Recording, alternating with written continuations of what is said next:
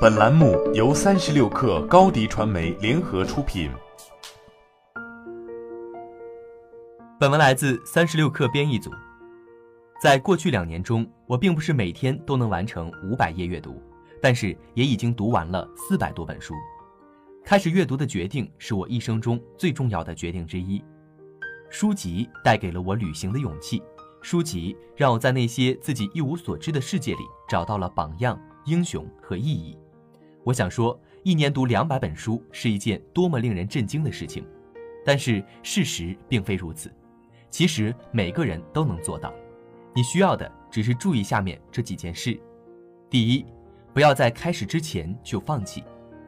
普通人在听到每天读五百页书时，第一反应会是“不可能，这怎么可能呢？”然后人们就会在不经思考之后寻找那些证明这一结论的理由，比如“我太忙了”。我太笨了，或者是读书不适合我这种人。但是如果我们仔细想想呢？举个例子，如何才能做到一年读两百本书？两年前我做了一笔简单的计算，我的结论是，一年读两百本书并非难事。就像巴菲特所言，其实每个人都可以做到，但是许多人却不选择这么做。第二，做一次简单的数学运算。一年读两百本书需要花多少时间呢？其实你只需要花四百一十七个小时阅读。不过我了解，如果你和我一样，就会在看到四百一十七个小时时吓得望而却步。大多数人一周的工作时间才四十个小时，我们怎么才能做到读四百一十七个小时的书呢？不要自己吓自己，让我们弄清楚四百一十七个小时真正意味着什么。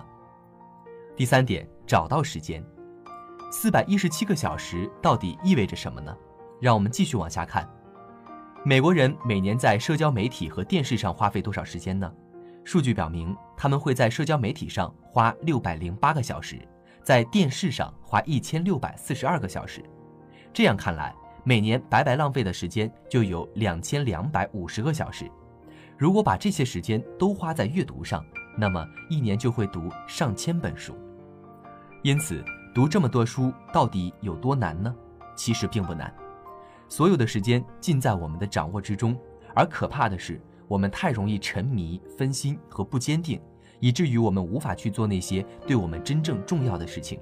那些阅读的时间本来就可以从追踪八卦和看《绝望的主妇》的空闲时间里获取。好了，本期节目就是这样，下期节目我们不见不散。一手商业资讯，精准创业风口，专属职场锦囊，尽在三十六课 APP，快来下载吧！高迪传媒，我们制造影响力，用最专业的态度为企业提供视频、音频全流程解决方案。商务合作，请关注公众号高迪传媒。